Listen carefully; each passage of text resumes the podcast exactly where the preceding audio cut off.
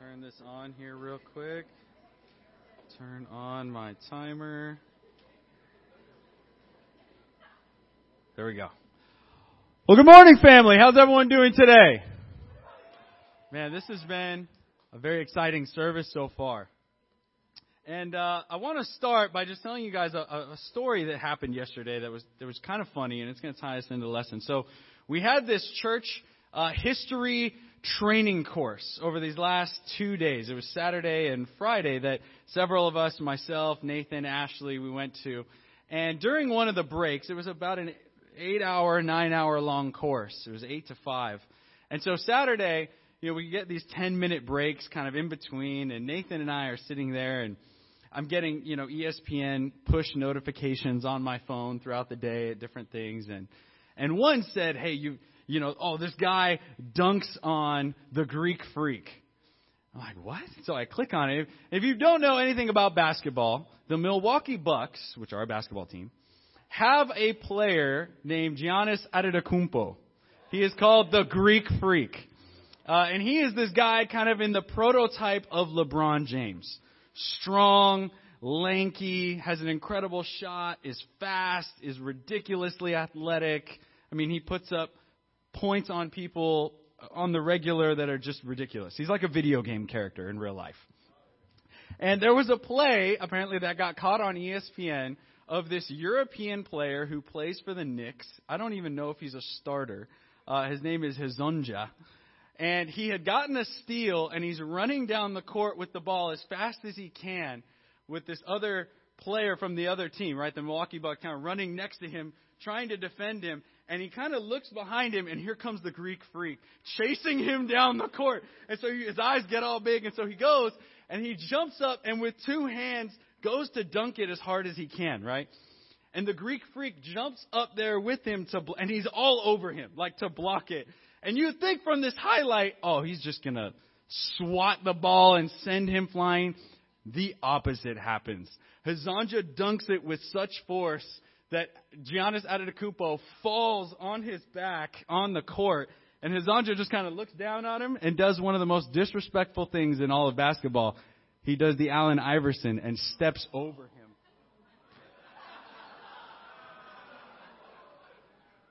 And then just walks and he walks away with his arms out like this, and all his teammates. There's a photo on the internet of all these guys behind him that are, you know, courtside, and they're all doing this. They're like all pointing at the Greek freak as he lays on the ground looking up at this, you know, and so Nathan and I are watching it, and there's a moment when you're just, oh, everyone, you know, is going crazy. And it was just, it was a great moment. And, and why is that important? Well, because I think as a people, we love to see powerful moments. Whether that's people getting dunked on, boxers getting knocked out, right? There's always a unanimous, when something, or a big tackle in any sport, when something really powerful happens, you can trust that there's going to be a collective, ooh, like, that just sweeps through the room. Because we are impressed, we are enamored with strength and with power, right? As a people, we need power in our lives. And this is a quality that's been put in us by God. However, the question of how do we engage and interact with power is as old a question as there is, right? We have quotes by famous Supreme Court judges like, absolute power corrupts absolutely. So how do we engage with this? And that's what we're going to talk about this morning. The title of my lesson is Perfect Power. We're going to be talking about God's power and how we should be approaching and what should our attitude be regarding power. This is an oil tanker, uh, I believe, in the Atlantic as it approaches the edge of a hurricane, which they should be turning the other direction if they're smart. But for some reason, they're just driving right at it. Uh, overwhelming power. You know, it's fun to think of things that are powerful. And often when we do, fun things come to mind. We think of things like, oh, this is my first point, overwhelming power. We think of things like spending power. I looked online. This is the Chase Sapphire Preferred Credit Card. One of the most exclusive credit cards in the world It's a credit line of one hundred thousand dollars. And this family, apparently this husband and wife, each have one. So it's two hundred thousand dollars right there that you can just whew, swipe and spend. Right? We think about physical power. This is Scott Vance at Carousel Ranch last year. It was very sunny. He was a little more tan at that time.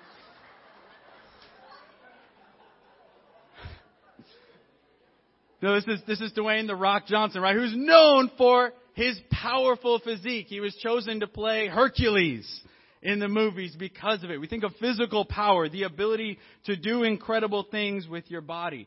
We think of technological power. Right? Tanks, bombs, rockets, cars that go fast, things that are just inherently powerful. And these are all things that typically we want, right? Things don't come out new that are weaker than they were before. Like the next iPhone, they're not going to advertise, wow, it's half as strong as our last model. It's like, what?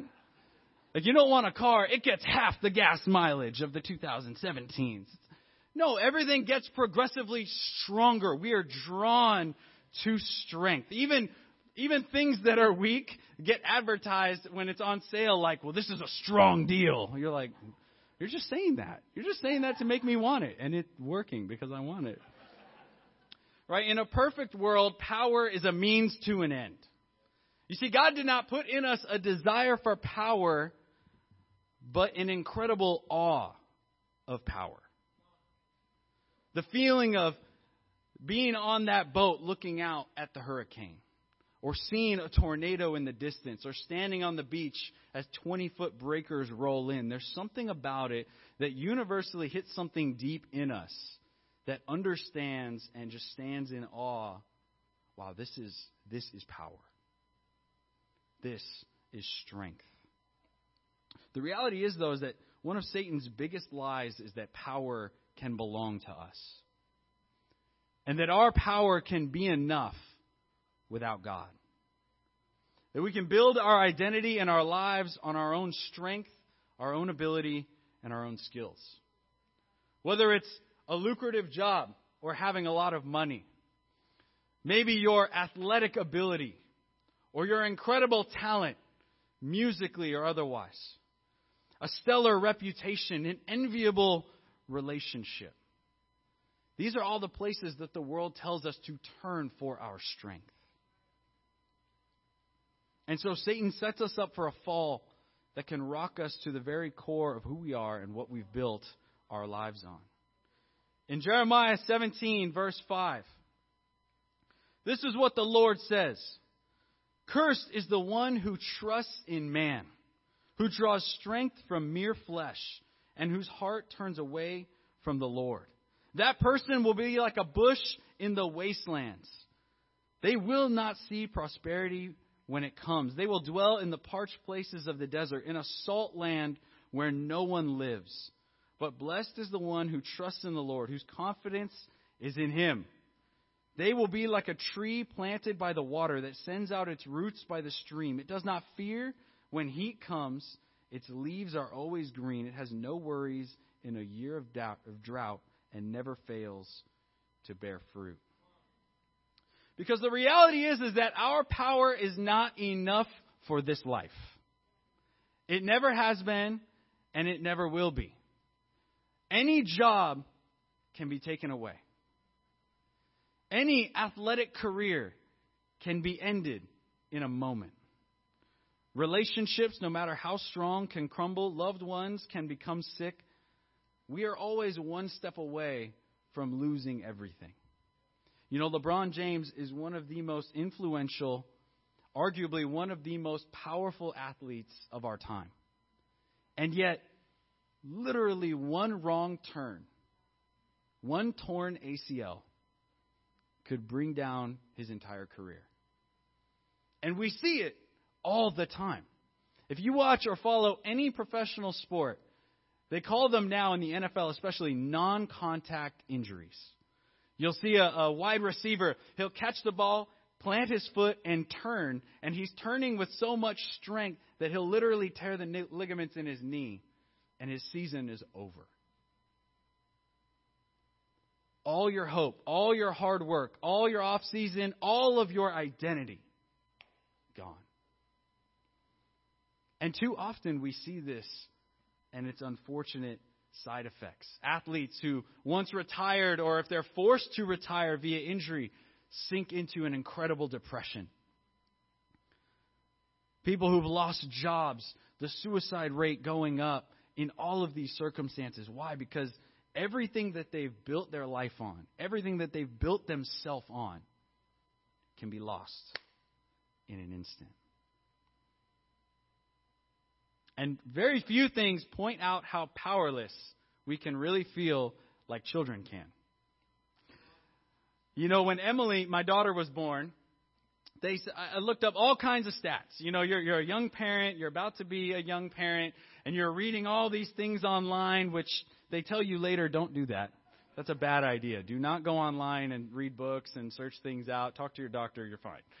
And so I'm looking at all these things, and, and, you know, one of the things the doctor told us, or one of the things I read online, I can't even remember, was that babies cry anywhere from two to four hours a day on average for no reason. I'm like, what? That's not, come on, that's not real. I know plenty of babies, that's fine. Emily was on the high end of that spectrum, maybe six hours a day, where You're, I remember vividly there would be moments when Olivia and I, in the first two months, which were some of the most challenging months really of our life, we're sitting on the floor, Emily's crying, we're crying, we've been up for like twenty hours, we're losing our minds. I'm sitting here and I'm thinking, I'm holding her and I'm looking at her, and I am a grown man. I am like one hundred seventy pounds heavier than you are. I am strong. Why am I losing my mind? You know, I'm just like, you're losing it. Okay, I've, I've changed you. I fed you. You're tired. Just stop. Go to sleep. Like, why is this happening? You know, you feel powerless for hours.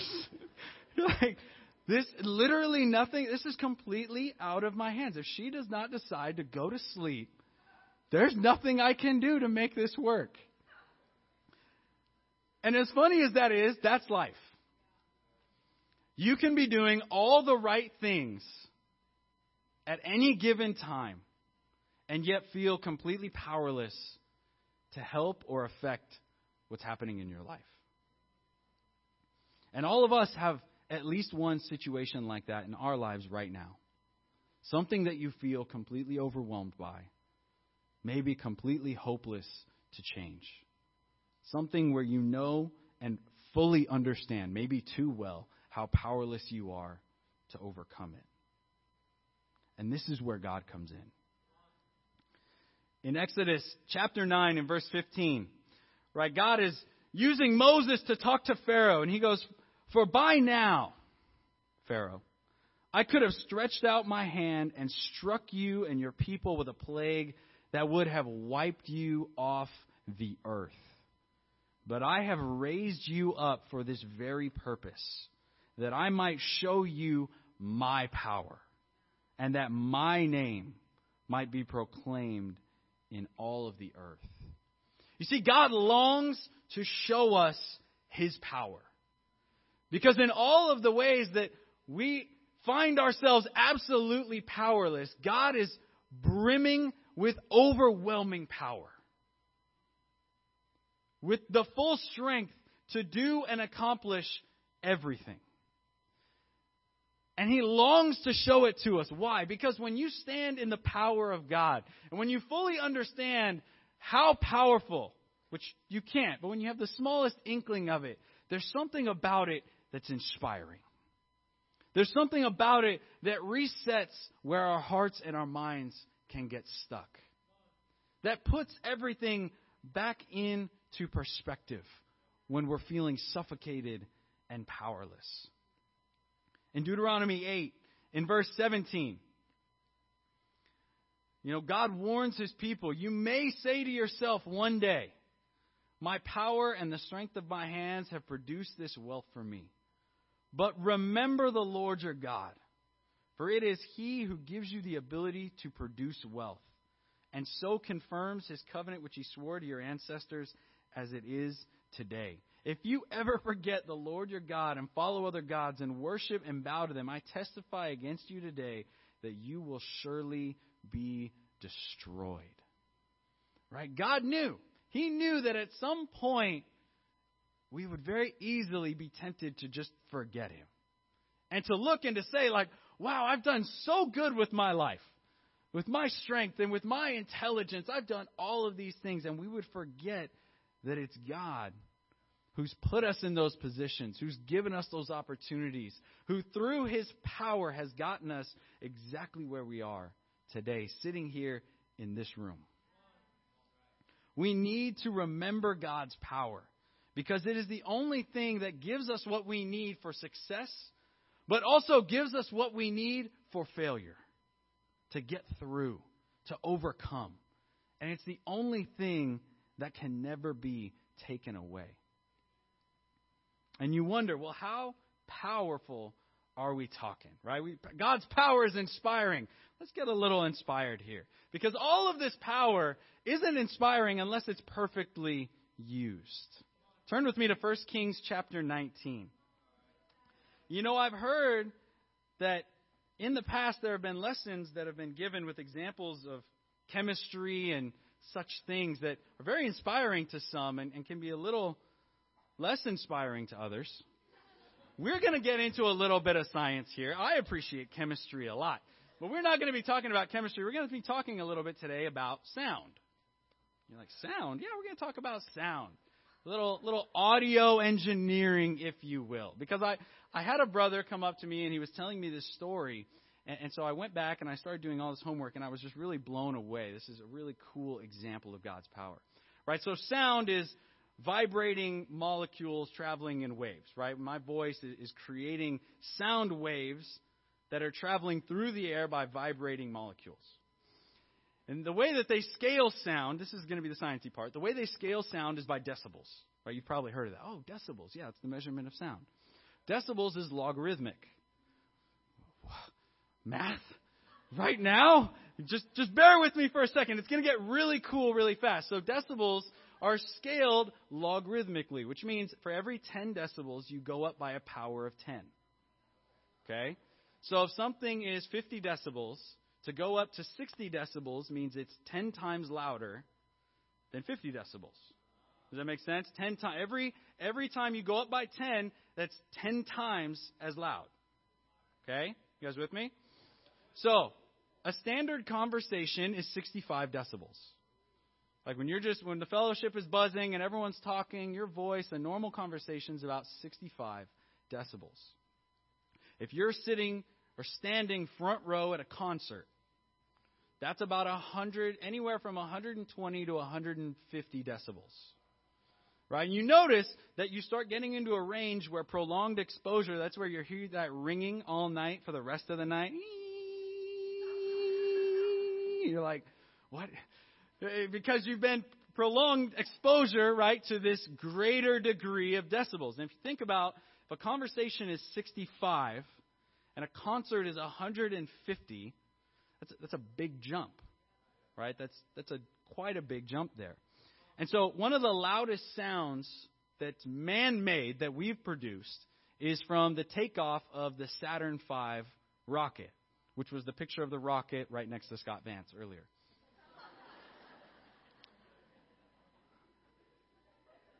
So the Saturn V rocket, if you're standing on the launch pad, is two hundred twenty decibels. two hundred twenty decibels, again, factors of ten, is loud enough to melt concrete from the sound. Grass within a mile radius will just ignite into flame from the sound of it. That's how, because once you get past a certain threshold now, these sound waves are vibrating so hard, so fast, that they start to become physical force, like beyond just a vibration in your ear.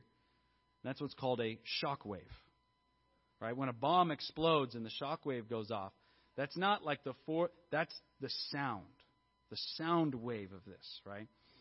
And so if you're standing one hundred meters away from a Saturn V, one hundred meters, so that's longer than a football field is one hundred yards. Meters, convert that out. It's, it's a further, little further. That was a really fancy way of saying it's further than a football field, but without being. And so I want to read, I want to read this to you guys. This is an excerpt here kind of talking about that. I'm just going to go through it really quickly. So if you're standing five hundred meters away, let's say, you're experiencing one hundred fifty-five decibels. You would experience painful, violent shaking in your entire body. You'd feel compressed as though deep underwater. Your vision would blur. Breathing would become very difficult. Your eardrums are obviously a lost cause, even with advanced active noise-canceling protection. You can experience permanent damage. This is the sort of sound level aircraft mechanics sometimes experience for short periods of time. It's almost twice as loud as putting your ear up to the exhaust of a Formula One car.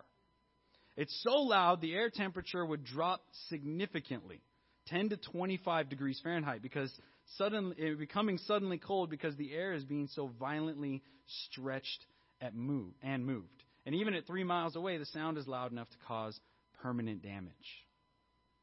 Right? So that's five hundred meters, one hundred fifty-five. one hundred meters, it's one hundred seventy decibels. one hundred seventy decibels, what's that like? Well, you'd be unable to breathe or likely see from the sound pressure. Glass would shatter. Fog would be generated as the water in the air dropped out of suspension. Houses at this distance have a roughly fifty percent chance of being torn apart from the sound pressure alone. It's the equivalent of taking a military stun grenade and blowing it up against your face. This is one hundred meters away from a Saturn five rocket. Okay? This is not the loudest measured sound ever.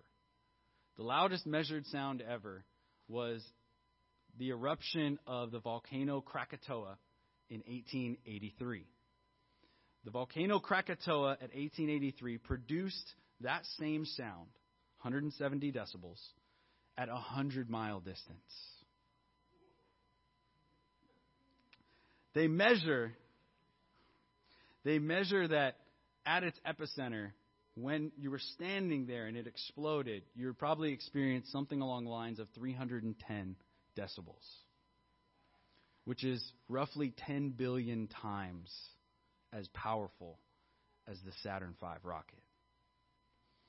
And I love that we think of rockets like, wow, that's so powerful, we've made that. And yet God knew exactly when Krakatoa was going to blow up, and he's like, yeah, uh-huh, I got you. I got, you're going to want to back up for this one. And so I have, actually, this is a video I want to show you guys to give you a small example, like a really small example.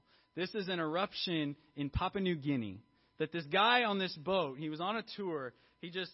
He had his camera in the right place at the right time, and he captured this volcano erupting. Now, if you watch closely above the eruption, you can actually see the pressure wave traveling through the clouds. So just a heads up there. You're going to want to turn it down a little bit.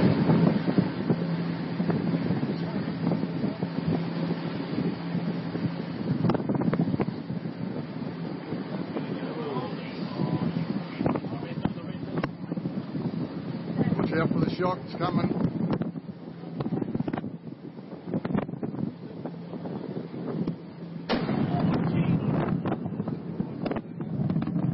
Holy smoking Toledo.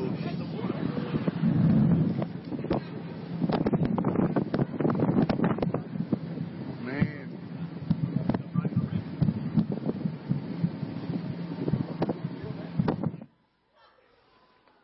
His commentary just really makes the video, right? So Krakatoa would have been roughly ten billion times as powerful as that. And that guy heard the explosion from a distance of about four miles away. So he would have been dead had that been Krakatoa. Like the sound wave would literally kill you. You talk about power, right? Overwhelming power. And that's what God has at his disposal. And yet, at the same time, God uses power perfectly. In First Kings chapter nineteen and verse eight. You know, this is a story of Elijah. As he had just finished this incredible victory at Mount Carmel, where he had slain all these false prophets, had completely preached the word of God. It was an incredible victory. And yet, in one moment, in one conversation with this queen, Jezebel, all was lost. In his mind, he was completely powerless to overcome this situation. So he flees to the mountain of God. And we pick up in verse eight, and it says, "So he got up and ate and drank, and strengthened by that food, he traveled forty days and forty nights until he reached Horeb, the mountain of God. There he went into a cave and spent the night. And the word of the Lord came to him. 'What are you doing here, Elijah?' He replied, 'I have been very zealous for the Lord God Almighty. The Israelites have rejected your covenant, torn down your altars, and put your prophets to death with the sword. I am the only one left, and now they are trying to kill me too.' The Lord said, 'Go out and stand on the mountain in the presence of the Lord, for the Lord is about to pass by.' Then a great and powerful wind tore the mountains apart and shattered the rocks before the Lord, but the Lord was not in the wind. And after the wind, there was an earthquake, but the Lord was not in the earthquake. And after the earthquake came a fire, but the Lord was not in the fire. And after the fire came a gentle whisper. And when Elijah heard it, he pulled his cloak over his face and went out and stood at the mouth of the cave. And then a voice said to him, 'What are you doing here, Elijah?' He replied, 'I have been very zealous for the Lord God Almighty. The Israelites have rejected your covenant, torn down your altars, and put your prophets to death with the sword. I am the only one left, and now they are trying to kill me too.' The Lord said to him, 'Go back the way you came, and go to the desert of Damascus. When you get there, anoint Hazael king over Aram. Also anoint Jehu, son of Nimshi, king over Israel, and anoint Elisha, son of Shaphat, from Abel-Meholah, to succeed you as prophet. Jehu will put to death any who escaped the sword. Elisha will put to death any who escaped the sword of Jehu. Yet I reserve seven thousand in Israel, all whose knees have not bowed down to Baal and whose mouths have not kissed him.'" Now, I love this story. You have one of the most powerful men in the Old Testament feeling his most powerless. And he runs to the mountain of God. He had the good sense, okay, there's no use in me hiding. I need to go talk to God. And God, with all of his overwhelming power, right, sends wind, I don't never, wind that shatters rocks. I mean, hurricane force winds shatter the rocks. An earthquake shatters the mountain. We think of Alaska, the seven point oh that just happened. Fire spontaneously just rips through the mountain. And yet when it's all said and done, God comes to Elijah in a whisper. And comes down and says, "What are you doing here? What's going on? Let's talk."